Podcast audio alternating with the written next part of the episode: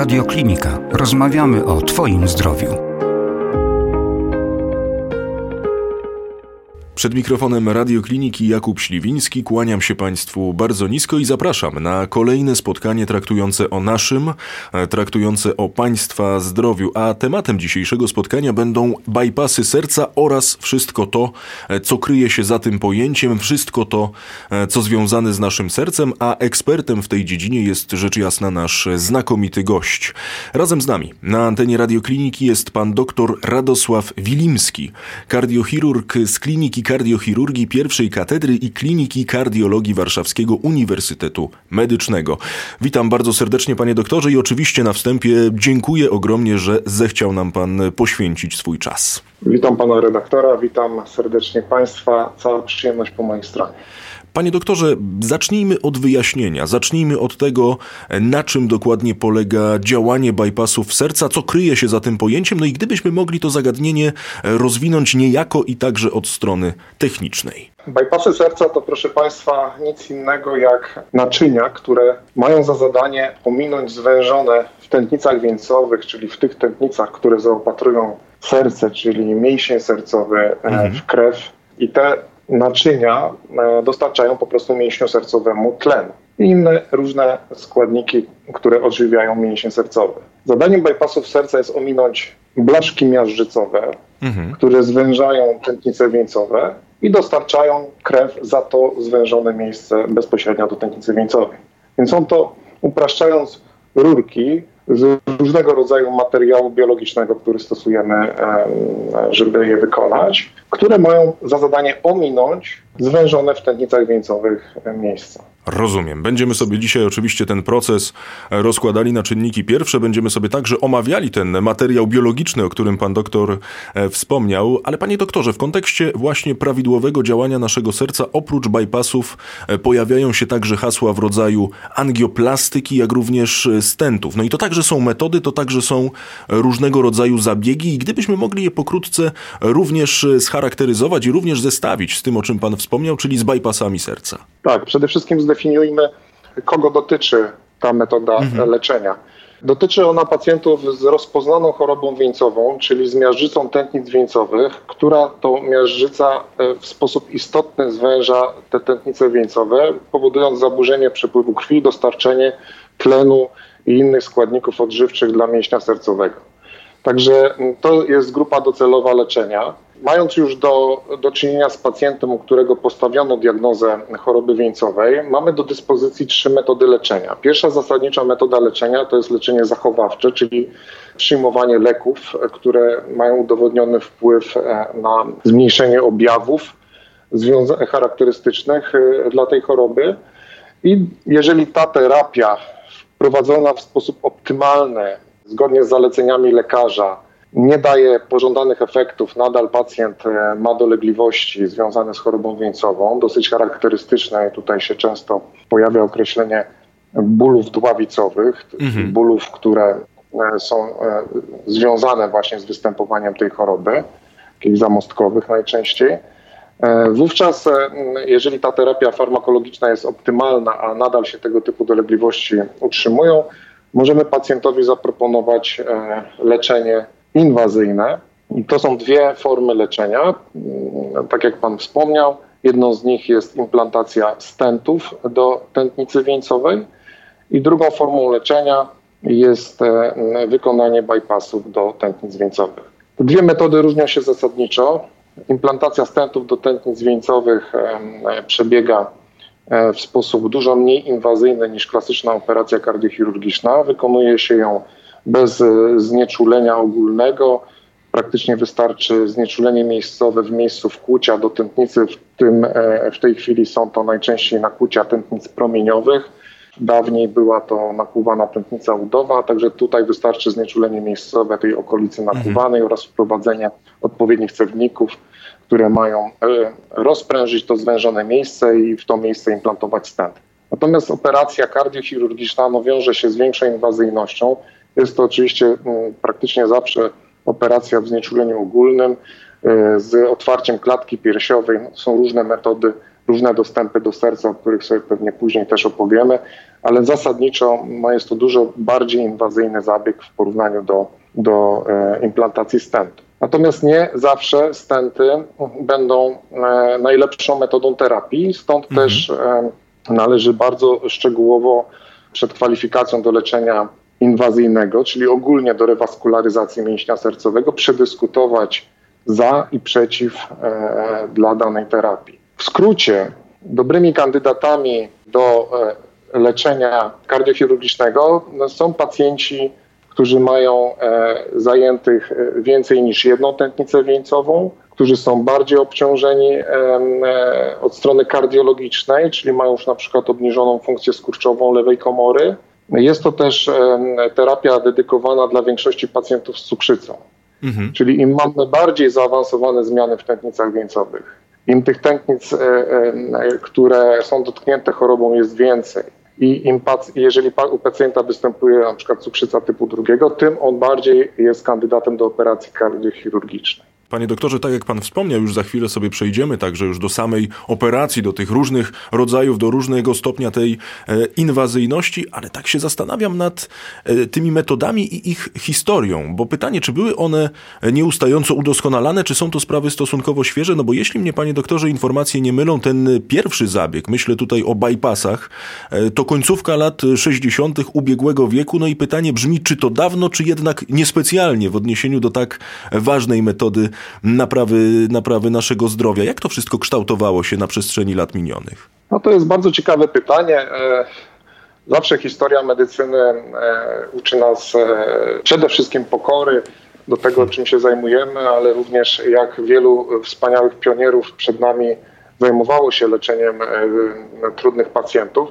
Tak naprawdę już tego typu technika była stosowana oczywiście e, w zakresie doświadczeń e, mhm. na początku ubiegłego wieku, bo to już rok 1910 i Alexis wow. Carrel, który, który próbował wykonywać mm, bypassy zespalając tętnicę szyjną, czyli pomost chciał wykonać z tętnicy szyjnej między tętnicą wieńcową a aortą wstępującą psa on stwierdził wówczas po kilku swoich nieudanych doświadczeniach, że kardiochirurg to powinien być bardzo e, szybko wykonujący operację chirurg, ponieważ tego typu zespolenie, jeżeli trwało dłużej niż 3 minuty, to dochodziło do migotania komór i, i takie zwierzę niestety nie, nie udawało się uratować. Kolejnym takim odkrywcą e, w dziedzinie kardiochirurgii i, i chirurgii wieńcowej był Claude Beck z Cleveland, to były lata 30. ubiegłego wieku. On próbował wykonywać operację, która nie była bezpośrednio zespoleniem naczyń, tylko próbował wszywać na przykład mięsień piersiowy większy do mięśnia sercowego i w ten sposób miały się wytworzyć naczynia krwionośne, takie kolateralne między mhm. tymi dwiema tkankami, które miały wspomagać mięsień sercowy. Tutaj takie nazwisko też w latach 40. się pojawiło Artur Wienerberg z Kanady, który właśnie zespolił tętnicę piersiową wewnętrzną z miokardium sercowym i w ten sposób te, te naczynia miały się e, rozwijać i wspierać pracę serca. No i tak jak Pan wspomniał, taka pierwsza operacja pomostowania, którą rozumiemy w ten sposób kardiochirurgię mm -hmm. tętnic wieńcowych, to, była, to był rok, rok 1960. Robert Getz z Nowego Jorku, on zespolił e, prawą tętnicę piersiową wewnętrzną z prawą tętnicą e, wieńcową za pomocą takiej metalowej rurki. I klasyka naszych operacji to są właśnie późniejsze lata 60. Często y, przytaczamy operację y, rosyjskiego, no wówczas radzieckiego kardiochirurga Kolesowa, który wykonał po raz pierwszy takie klasyczne zespolenie, które jest, jak to my określamy, złotym standard, standardem chirurgii wieńcowej, czyli zespolił lewą tętnicę piersiową wewnętrzną z lewą tętnicą wieńcową z dostępu przez torakotomię, czyli przez dostęp między żebrami e, po lewej stronie klatki piersiowej. Z takich wielkich nazwisk to jeszcze René Favaloro z Cleveland Clinic, który był właśnie takim pionierem e, promującym stosowanie żyły odpiszczelowej, czyli tego materiału biologicznego, który e, jest wciąż jeszcze chyba najczęściej stosowanym do, do bypassów i to on właśnie e, e, tą, tą żyłę odpiszczelową promował i, i rozwijał na bazie tego materiału e, pomostowanie tętnic wieńcowych. Także to, to historia i warto te nazwiska pamiętać, bo, bo dzięki nim możemy robić to, co robimy w tej chwili. Dokładnie tak, panie doktorze. No i właśnie, pan tutaj wymienia te nazwiska, pan wymienia tutaj te metody. No i pozwoli pan, że ja się zatrzymam przy takim pytaniu, które wydaje się być być może proste. I tak pan także tutaj wspomniał o tych, o tych różnych materiałach biologicznych, które służą nam właśnie jako bypassy. Panie doktorze, zapytam prosto, z czego zrobione są bypassy serca? Bypassy serca zrobione są albo z materiału żylnego, albo z materiału tętniczego. No, zgodnie z zaleceniami Europejskiego Towarzystwa Kardiologicznego i różnych towarzystw kardiochirurgicznych, na podstawie wielu przeprowadzonych badań, my już wiemy, że ten materiał tętniczy daje lepsze, długotrwałe wyniki. Po prostu rzadziej te bypassy się zamykają. Mhm. E, oczywiście czynników e, zamykania się bypassów jest dużo więcej niż tylko materiał, z którego ten bypass jest e, wykonany, ale na potrzeby naszego, naszej rozmowy to należy wymienić e, wśród tych materiałów tętniczych, które wykorzystujemy, to jest przede wszystkim e, tętnica piersiowa wewnętrzna. Zarówno lewa, jak i prawa to są dwie tętnice, które odchodzą od tętnic podobojczykowych i one biegną wzdłuż wewnętrznej powierzchni mostka, Oczywiście od wewnątrz e, klatki piersiowej, które pobieramy na początku operacji, nie odcinając ich właśnie proksymalnych końców, czyli one są najczęściej odcinane tylko e, dystalnie i bezpośrednio zespalane te końce są e, z tętnicami wieńcowymi. I mm, drugą tętnicą, którą lubimy wykorzystywać do pomostowania tętnic wieńcowych jest tętnica promieniowa Dzięki temu, że mamy w dłoni coś, co z łaciny określone jest jako ramu, ramus palmaris, czyli unaczynienie dłoni i te e, naczynia zarówno tętnicy łokciowej, jak i promieniowej w dłoni, w dłoni się łączą. No dzięki temu taką tętnicę promieniową również możemy wykorzystać, pobrać i, i wszczepić jako bypass. To, są materi- to jest materiał tętniczy, natomiast materiałem żylnym jest najczęściej stosowana żyła odpiszczelowa, która biegnie po przyśrodkowej części mm, podudzia, mhm. zaczynając się gdzieś w okolicy kostki przyśrodkowej. No i to jest wciąż, e, jeśli bym miał powiedzieć pod względem liczbowym, najczęściej stosowany materiał, ale ze względu na to, że jest to materiał żylny, którego trwałość może być limitowana z ubiegiem czasu, to wolimy, e, wolimy wykorzystywać materiał tętniczy do zespołu.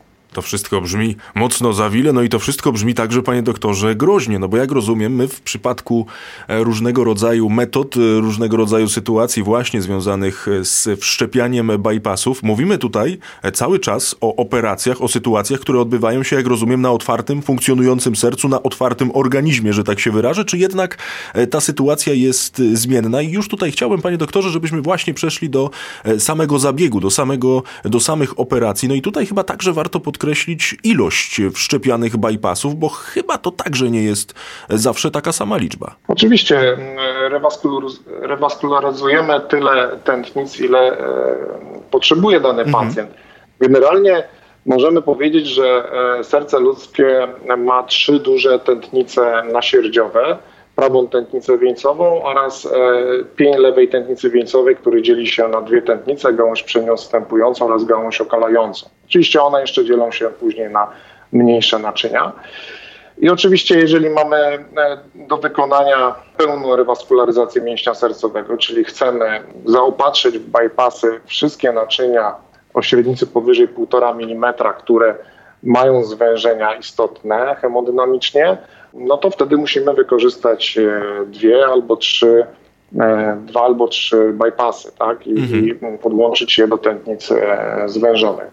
To pojęcie pełnej rewaskularyzacji jest bardzo istotne, ponieważ to głównie warunkuje sukces terapeutyczny i to jest najważniejszym czynnikiem dobrego zdrowia pacjenta po, po operacjach, ale również i po implantacji stentów że ta pełna rewaskularyzacja to jest nasz zasadniczy cel.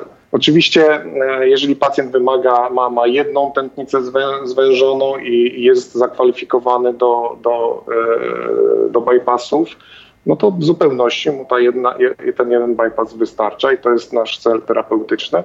No ale jeżeli tych tętnic zwężonych jest więcej, to musimy wykonać po prostu więcej zespole. Czasem na tej jednej rurce, którą jest na przykład żyła albo tętnica promieniowa, wykonujemy więcej zespoleń niż jedno. Czyli nie, nie, nie zawsze jest to tak, że jest y, jeden bypass, y, zaopatruje tylko jedną tętnicę wieńcową.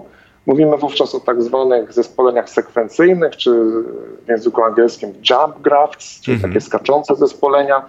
Czyli skaczemy tym bypassem z jednej tętnicy na drugą i wykonujemy zespolenia boku tego bypassu do boku tętnicy wieńcowej w ten sposób możemy na takiej jednej rurce, na tym jednym bypassie przyszyć e, dwie, trzy tętnice wieńcowe. No i naprawdę, to robi e, spore wrażenie. Panie doktorze, jak pacjent ma się przygotować do takiego zabiegu? Czy oczywiście jest możliwe takie e, przygotowanie? No i jeszcze chciałbym się zatrzymać przy tych procedurach, które poprzedzają ewentualne skierowanie pacjenta na taki zabieg. Kto o tym decyduje, jak to wszystko wygląda, no i jaki jest ten proces krok po kroku od pacjenta, który zostaje skierowany właśnie do państwa na tego typu sytuacje, na tego typu rodzaj zabiegu? Tak, my otrzymujemy pacjentów już przygotowanych praktycznie do operacji, mhm. czyli oni przeszli już całą ścieżkę kwalifikacyjną. Natomiast ważnym pojęciem w tym procesie kwalifikacji jest pojęcie kardiogrupy, czyli zespołu, który tych pacjentów kwalifikuje do odpowiedniej terapii.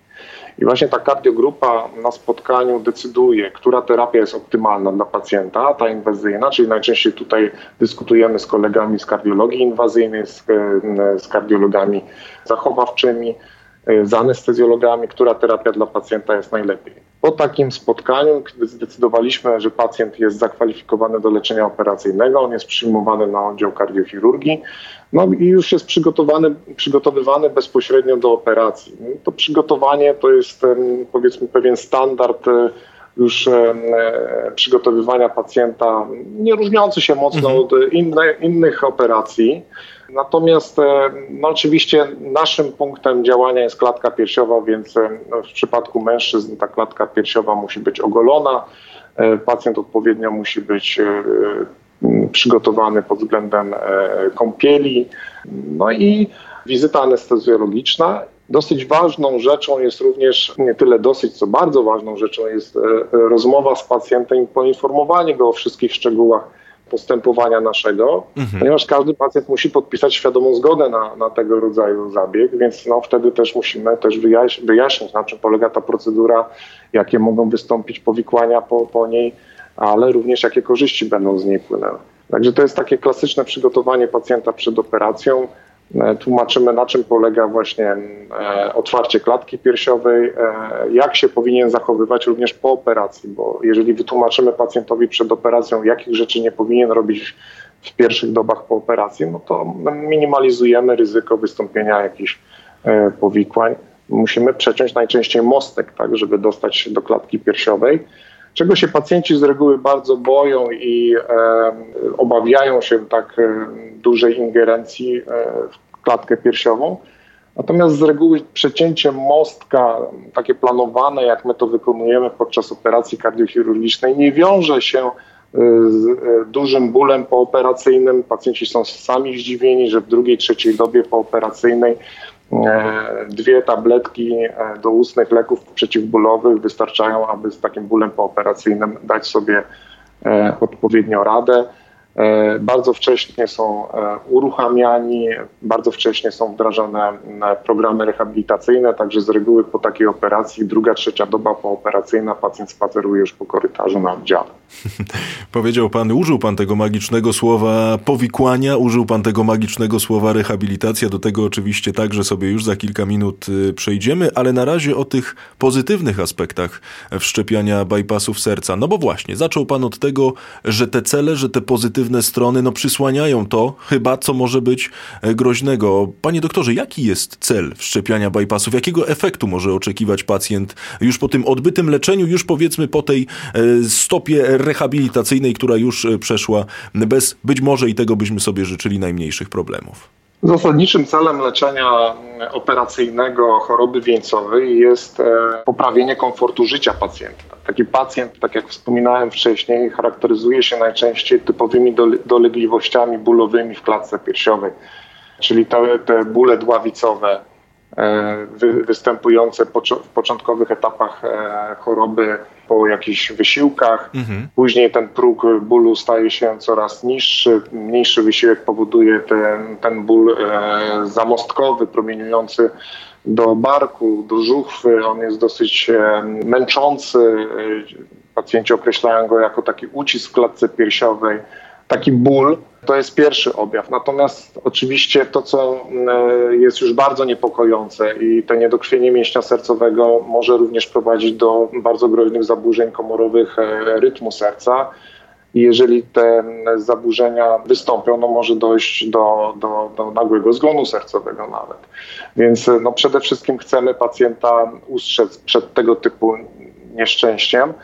Oczywiście zawał serca to jest kolejne powikłanie, którego chcielibyśmy uniknąć i e, oprócz zmniejszenia dolegliwości bólowych, mhm. e, poprawy komfortu życia, no to przede wszystkim chcemy pacjentowi również wydłużyć to życie, e, zabezpieczając go dzięki bypassom e, i poprawiając funkcję serca przed tymi nieszczęściami związanymi ze złym funkcjonowaniem serca. Czyli to jest nasz główny cel. Pozbycie bólu, E, pozbawienie pacjenta bólu wieńcowego, e, wydłużenie życia oraz poprawienie komfortu tego życia. No i to są absolutnie e, fantastyczne powody stosowania wszczepiania bypassów, no ale teraz musimy się także zatrzymać przy tym ryzyku związanym z powikłaniami po takim zabiegu? No bo panie doktorze, nie ukrywam, że tutaj przychodzi mi do głowy i przypomina mi się sytuacja ze znakomitym muzykiem Zbigniewem Wodeckim, który kilka tygodni przed śmiercią przeszedł zabieg właśnie wszczepienia bypassów. Finalnie okazało się, że pan Zbigniew cierpiał również na migotanie przedsionków, więc pojawia się pytanie o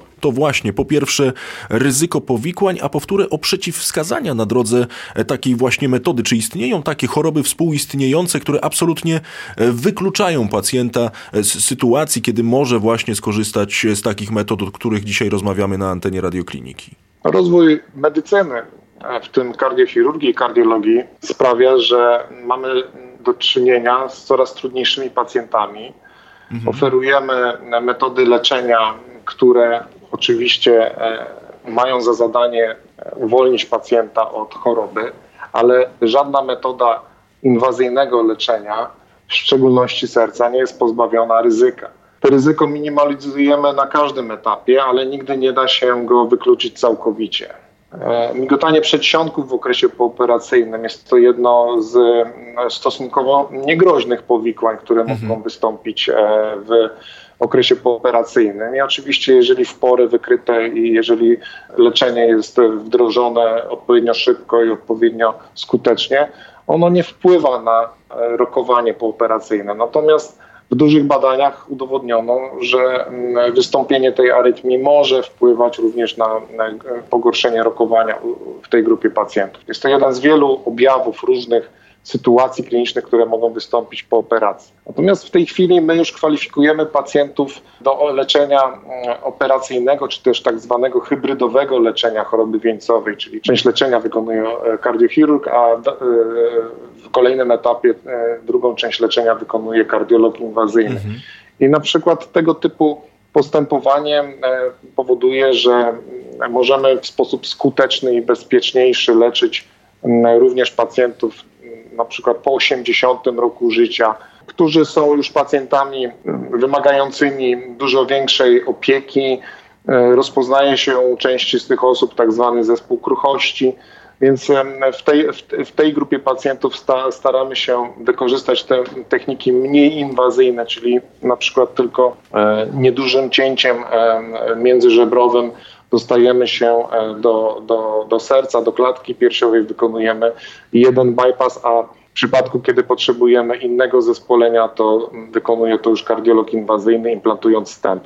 I dzięki temu poszerzamy spektrum leczenia pacjentów E, również tych e, zaawansowanych wiekowo i tych obciążonych różnymi innymi chorobami. Panie doktorze, chyba zgodzimy się z tym, że wszczepienie bypassów serca no, zmienia życie pacjenta. No, pytanie, czy bezpowrotnie? No i tak się zastanawiam, że mm, jak to wygląda potem? Jak to wszystko dzieje się dalej? No bo oczywiście pacjent musi zmienić swoje nawyki żywieniowe. Podejrzewam, że musi kompletnie zmienić swój styl życia. Za moment o tym porozmawiamy i za, za moment przejdziemy do szczegółów tego dotyczących. Ale to, o czym Pan wspomniał te kilka minut temu, a do czego ja również chciałbym wrócić, czyli to magiczne słowo, magiczne sformułowanie rehabilitacja po przebytym zabiegu. Jak ona wygląda i jak bardzo jest ona istotna w tym, o czym dzisiaj rozmawiamy? Tak naprawdę rehabilitację pooperacyjną my rozpoczynamy już przed operacją. Mhm. Nasi fizjoterapeuci odbywają rozmowę z każdym pacjentem, który jest za, zakwalifikowany do leczenia operacyjnego, tłumacząc mu, jak będą wyglądały pierwsze doby po operacji,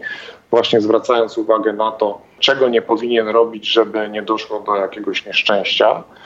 E, zaopatrujemy już wówczas pacjentów w odpowiednie kamizelki, które mają pomagać im e, w okresie pooperacyjnym. Ten cały proces rozpoczyna już się przed operacją. I później pacjentowi łatwiej jest wykonywać wiele zadań, które przed nim e, stoją w bezpośrednim okresie pooperacyjnym. Natomiast to, co ma Pan zapewne na myśli, czyli ta klasyczna rehabilitacja mhm. kardiologiczna, zaczyna się mniej więcej około 7-10 dni po operacji. To jest najczęściej okres, kiedy pacjent opuszcza już oddział kardiochirurgii i rozpoczyna ten proces rehabilitacji kardiologicznej pooperacyjnej. Jest to oczywiście bardzo indywidualna sprawa. Każdy pacjent ma ustalany indywidualnie program, e, program e, ćwiczeń e, i to nie są tylko zadania ruchowe do, dla pacjenta do, do wykonania. Jest edukowany przede wszystkim w zakresie różnych czynników ryzyka, które wiążą się z występowaniem choroby wieńcowej. To, co Pan wspomniał, modyfikacja diety, ale przede wszystkim e, zaprzestanie palenia, zwiększenie mhm. aktywności fizycznej, kontrola e, lipidogramu, kontrola ciśnienia tętniczego krwi. To są te główne czynniki, na które pacjent ma jeszcze możliwość wpływu poprzez zmianę swojego trybu życia.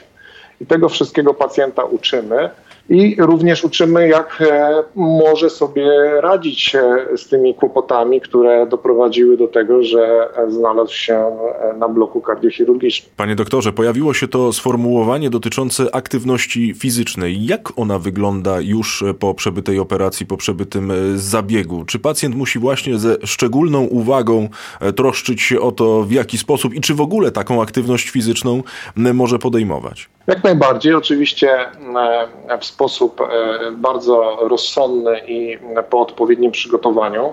Tak jak wspomniałem, e, trzecia, czwarta doba po operacji to pacjenci już są samodzielni, poruszają się e, samodzielnie w obrębie oddziału. Również po wypisie taki pacjent ma zalecone ćwiczenia rehabilitacyjne i on normalnie funkcjonuje tak, jak do tej pory funkcjonował. Jedynie uzbrojony jest w tą wiedzę, aby unikać e, wszystkich sytuacji, które mogą spowodować destabilizację mostka, ponieważ ten mostek przecięty do operacji mhm. kardiochirurgicznej, no on się goi do trzech miesięcy, aczkolwiek po miesiącu e, już jest e, praktycznie zagojony. Szwy, szwy pooperacyjne usuwamy w trzecim tygodniu po operacji, no ale zalecamy, żeby jednak do trzech miesięcy po operacji unikać jakichś sytuacji, które by mogły spowodować, że nastąpi jakieś nadwyrężenie niesymetryczne e, w obrębie obręczy barkowej, w obrębie klatki piersiowej. No to są różne historie typu piesek szarpnął za smycz e, za bardzo albo któryś z dżentelmenów próbował walizkę w pociągu e, pomóc e, pasażerce umieścić wysoko na poręczy.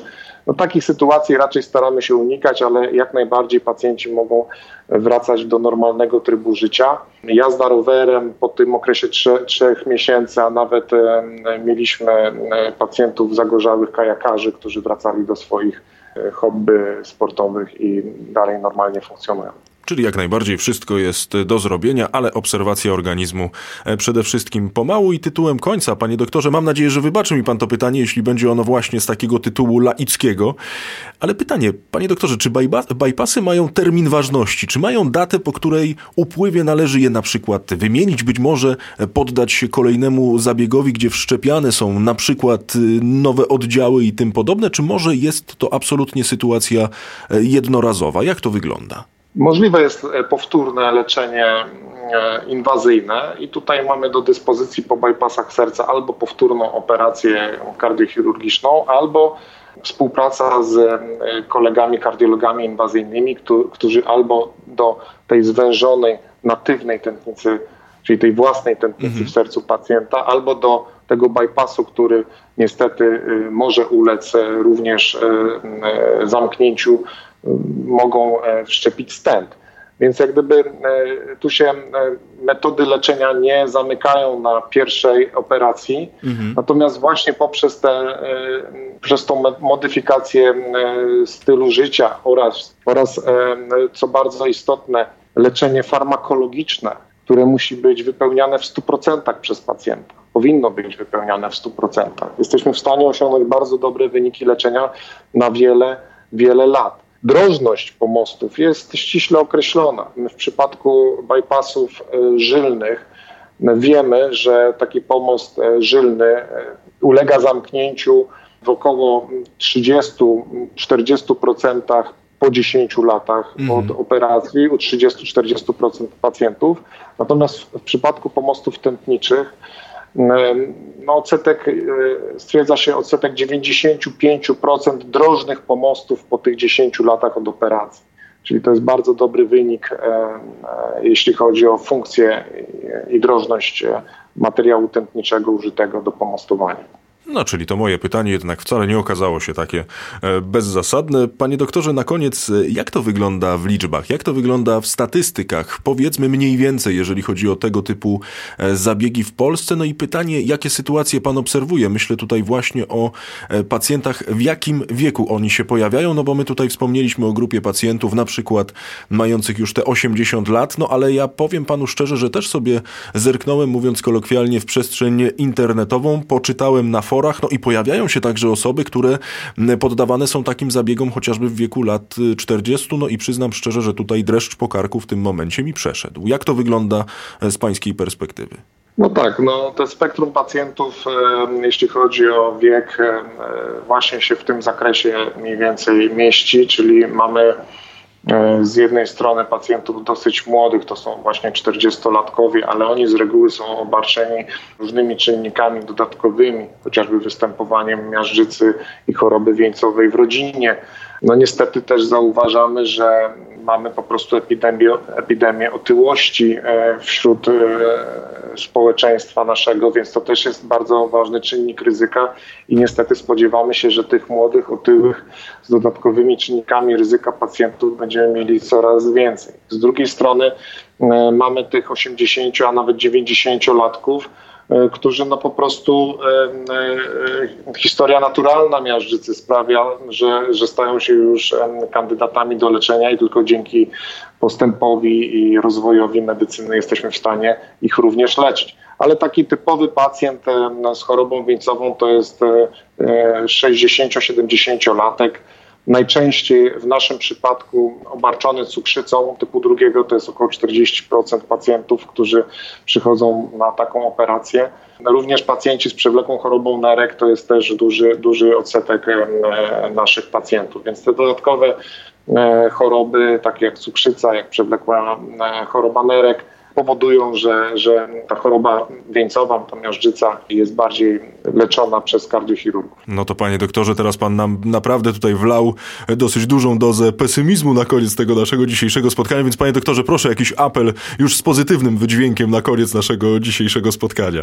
Proszę państwa, polecam e, wyjść na spacer 30 minut, 4-5 e, razy w tygodniu.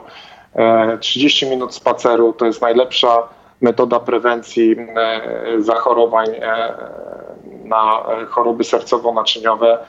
E, do tego trochę więcej warzyw i owoców i na pewno będziemy żyć zdrowiej, lepiej i dłużej. No i ja również sobie te wszystkie rady pana doktora e, zapisuję i ogromnie dziękuję za to dzisiejsze spotkanie na antenie Radiokliniki. Pan doktor Radosław Wilimski, kardiochirurg z Kliniki Kardiochirurgii pierwszej katedry i Kliniki Kardiologii Warszawskiego Uniwersytetu Medycznego był moim i państwa gościem. Panie doktorze, ogromna przyjemność, bardzo serdecznie dziękuję. Dużo zdrowia państwu życzę. Więcej audycji na stronie radioklinika.pl i w naszej aplikacji mobilnej.